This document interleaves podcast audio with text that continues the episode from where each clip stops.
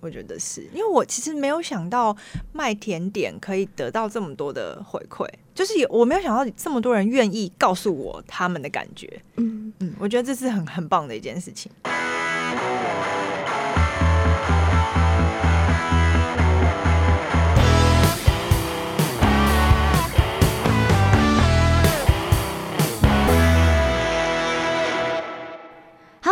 欢迎收听陆森华频道，我是主持人 Sherry。在上一集有邀请到就是小白米蛋糕的小白姐姐，跟大家分享一下她当初为什么会从一个展演空间的老板娘，哦不对，应该是从苗栗的个呃国中老师，变成一个台北的展演空间老板娘，到最后。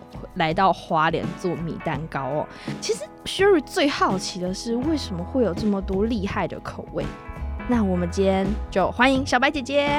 嗨，大家好，我是做米蛋糕的小白，小白米蛋糕，米蛋糕小白。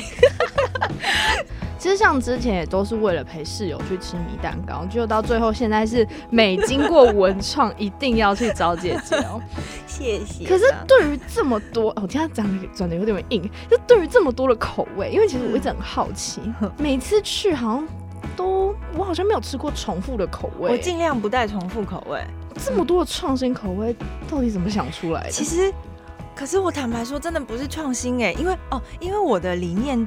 有一个是只用台湾食材，嗯，所以其实反而是很受限的，像什么蔓越莓我就不用啊，蓝莓我也不用啊，嗯、对，所以我其实用的就只是把台湾现有的蔬果把它挖出来，然后组合搭配，就这样而已。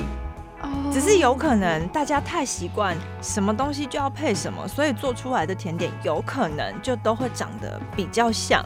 蛋糕一定要有草莓啊，对，就是比如说好草莓巧克力或什么芒果也要配巧克力。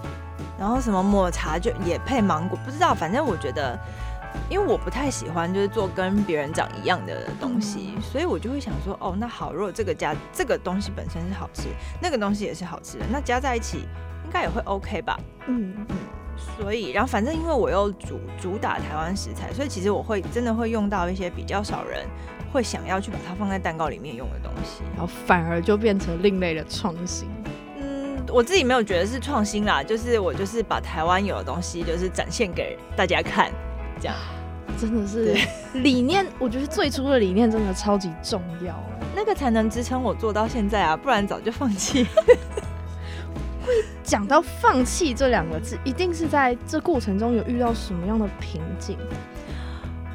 很多啊，就是我我本来觉得米蛋糕哦，既然有前辈在推，嗯，然后我做嘛，然后其实一开始也有一些店家在做，甚至其实 Seven Eleven 跟全家便利商店都有做过米蛋糕，真的假的？还有米面包，短但都是非常短暂，但因为我会注意，所以我就是我都会发现，嗯，但是他们都非常短，那就表示什么？就是其实大家并没有很接受，或者很特别。在意这个东西，嗯，对，所以其实有一个很大的挫，他说挫败嘛，就是很大的觉得很很很可惜的事情，就是这个东米做蛋糕、米做甜点、米做面包，嗯、推了也快十年了，可是我自己觉得没有我预期中的这么兴盛吗？对，他就是感觉不知道为什么一直推不起来，可能因为成本，或是真的大家的饮食习惯太难改变了，嗯。或是大家没有意识到吃米这件事情的重要性，所以也不会去特别想说好，那我也来多吃。嗯、对，我觉得这个这个是我蛮意外，就是哦，原来比我预期的还要可能还需要更长、更长、更长的时间。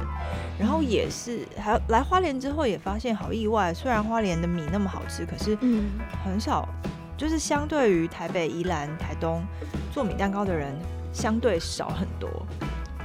嗯，所以我都每次都一直喊说，大家快来当我的竞争对手。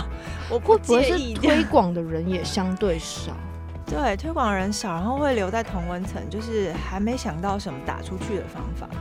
哦，那姐姐对于这一块有什么样比较突出的想法？你说要怎么突破同温层跟推广吗？嗯就是尽量做的漂亮又好吃啊！我以前不在意我蛋糕外表，我还会跟人家说我蛋糕就长这样。但现在会想说，好啦，那我尽量来做一些漂亮的东西好了。尤其是我觉得越年轻的客的的就是大学生或是高中生，他们真的还是会希望他买一个甜点是可以拍照。可以看得很漂亮的，很重要啊！对，这这对对对，这真的很重要。所以我现在也会尽量想说，好，那我也做一些漂亮的东西好了。嗯、那可能就是一样多方面尝试吧。会想要尝试大量制作或者是什么样的推广？我现在已经很大量了，就是这个状态就已经是大量了。我觉得手工的东西真的很难说多大量了。嗯嗯，除非说你有很稳定的，比如说配合的。店家或者是什么，你可以每个礼拜都很放心的，这烤这些东西出来，就是他们就会负责帮对，就是不用担心说这些东西烤出来会不会卖得掉，会不会留下来，才有办法真的很大量。哇，其实要思考的层面还是真的蛮多的耶。就我觉得个人工作室都是这样啊，就是 就是这样啊。可是那这样子算算姐姐这样子在文创啊，或者是一些学校的市集摆摊，算不算是流文创的流动店家？嗯，我想想看这个问题，我要来怎么回答？我我初期在花莲摆摊，我会当做那个就是行动门市哦，行动门市的感觉。对，有有有想过这个。这个名对自己的定位，嗯，但我最近又觉得好像又不是这样，因为我最近就是一直在很努力的要在卖蛋糕的时候跟人家介绍食材啊，讲我的理念什么的，所以我我最近自己觉得变成是行动教室，就是那个食农教育的行动教室。嗯，可是这样子来，就是你看你要介绍，然后可能客人流量就是一波一波的。那这样子收入会稳定吗？其实我觉得这也是超乎我料想的状态，就是慢慢累积。因为我呃，我来花莲两年半，摆摊差不多就两年多。我觉得哎、欸，还真的有累积一些，而且我的客人应该真的主要是靠吃过的人他去介绍、嗯，一个推可以就是这样子。对，然后有像比如说妈妈族群，嗯，然后阿姨族群，他们的诉求不一样嘛，他们都一样是健康诉求，可是又稍微有点不同。嗯，对，就是真的是靠客人累积，所以后来才发现我还是要讲。因为我讲了，他了解了，他听我讲话，甚至他有问题，他跟我对话，嗯、那个东西才会真的留在他的头脑里面，变成他可以去跟人家讲。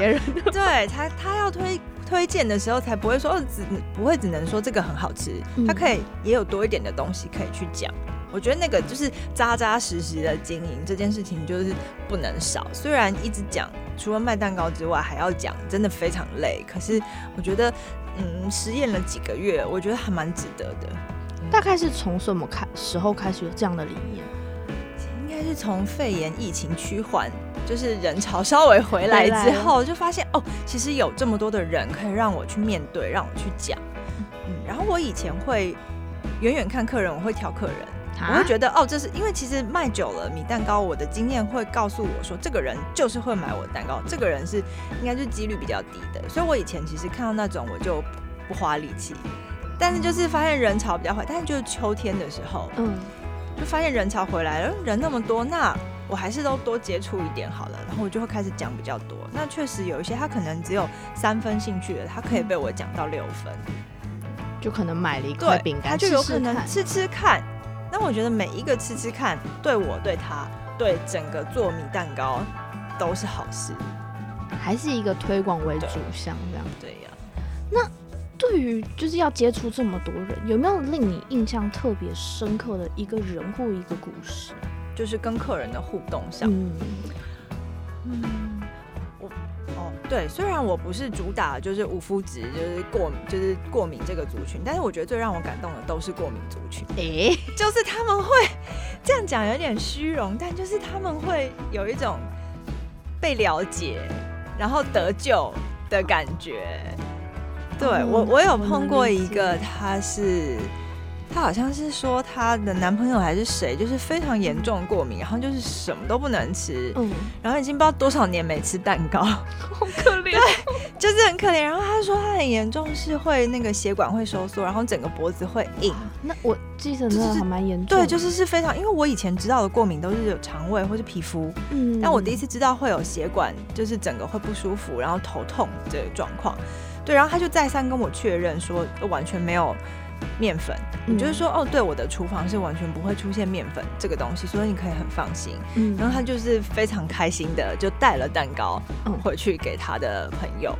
对，我觉得这种事情都还让我蛮感动的，就是真的会觉得哦，原来。